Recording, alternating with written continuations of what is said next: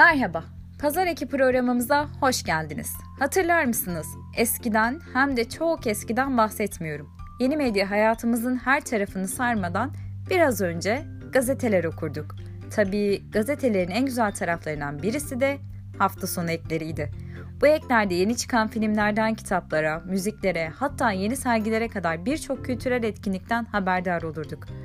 Bu eklerin içerikleri artık online platformlarda çok daha kolay ve hızlı ulaşılabilir hale geldi. Peki neden haftalık kültür hayatımızda neler olduğunu konuşabileceğimiz bir podcast kanalımız olmasın? O zaman maziye atıfta bulunalım ve programımızın ismini Pazar Eki koyalım.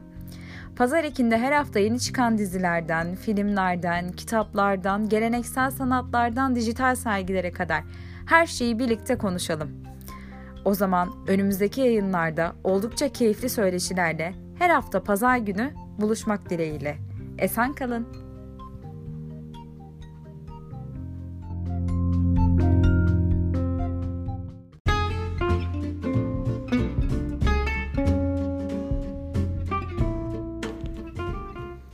Pazar 2 Podcast'ine hoş geldiniz.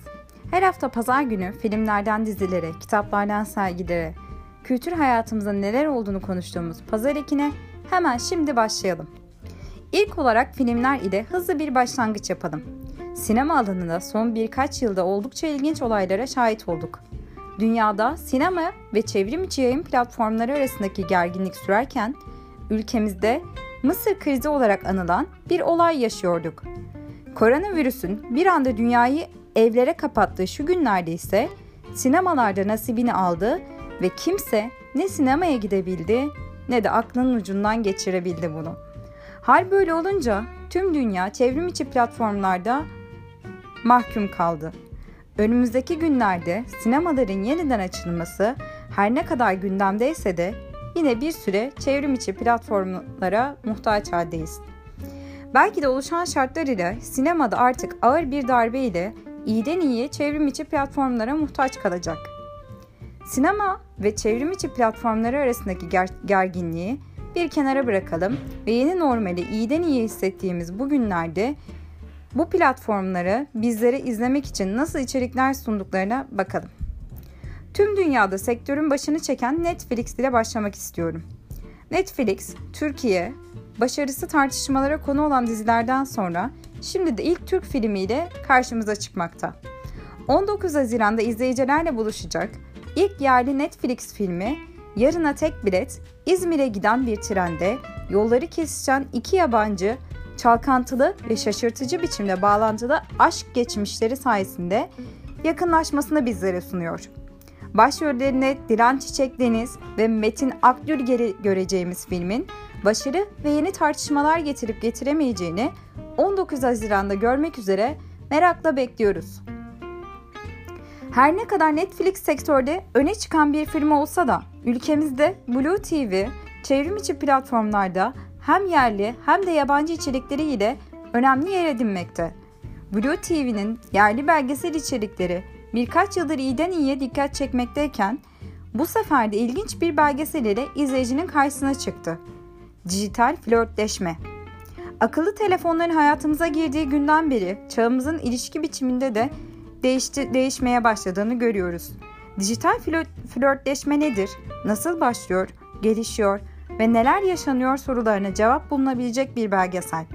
Tabi yabancı içerikleri de günden güne bünyesinde izleyiciye sunan Blue TV, geçtiğimiz birkaç yılda fazlasıyla gündem olan İngiltere'nin Avrupa Birliği'nden ayrılması olarak da bilinen Brexit meselesini gündeme alan 2019 yapımlı bir filmi de izleyiciye sunuyor. Toby Haynes'ın yönetmenliğinde başrolünde ise sevilen oyuncu Cücümberk'in yer, al, yer alıyor. Brexit meselesinin bir film ile anlamak isteyenler için kaçırılmayacak bir film. Pazar 2'nin olmazsa olmazı, bir diğer konumuz ise sanat sergileri. Her ne kadar müzelerin ve galerilerin kapalı olmasıyla sinemayla aynı kaderi yaşayan sergiler de artık daha fazla dijitalleşme eğiliminde. Tabi yeni normale girdiğimiz şu günlerde sergiler ve galeriler yeniden izleyiciyle buluşmayı bekliyor olsa da dijitalleşmekten kaçınılamıyor. Ülkemize sanat sergileri açısından önemli bir yer tutan Pera Müzesi, hashtag e- etiketiyle Evde Pera Müzesi başlıklı videoları ile müzede bulunan sabit sergileri bizlere sunuyor. Bir yandan da son yılların öne çıkan sergilerini YouTube kanalıyla izleyicileriyle buluşturuyor. İzlemek her ne kadar keyif verse de okumanın verdiği keyfin de yeri bir başka olduğunu bildiğimden kitap köşesinde ise bu hafta Vakıfbank Kültür Yayınları'ndan Latin Amerika Edebiyatı'nın 20. yüzyıldaki en değerli üslup dehalarından biri olan Augusto Montecero'nun ilk olarak 1972'de Meksika'da yayınlanan şaheseri Devri Daim artık Türkçe'de. Yalnızları, mutsuzları, şairleri, aşıkları, sokakları, evleri, dertleri bir araya topladığı hikaye deneme sentezinde insana dair olana göz önüne sürüyor.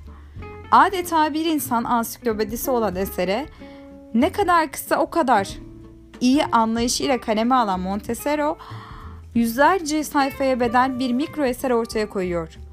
Haftaya Pazar Ekin'de yepyeni haberlerle görüşmek dileğiyle. Esen kalın.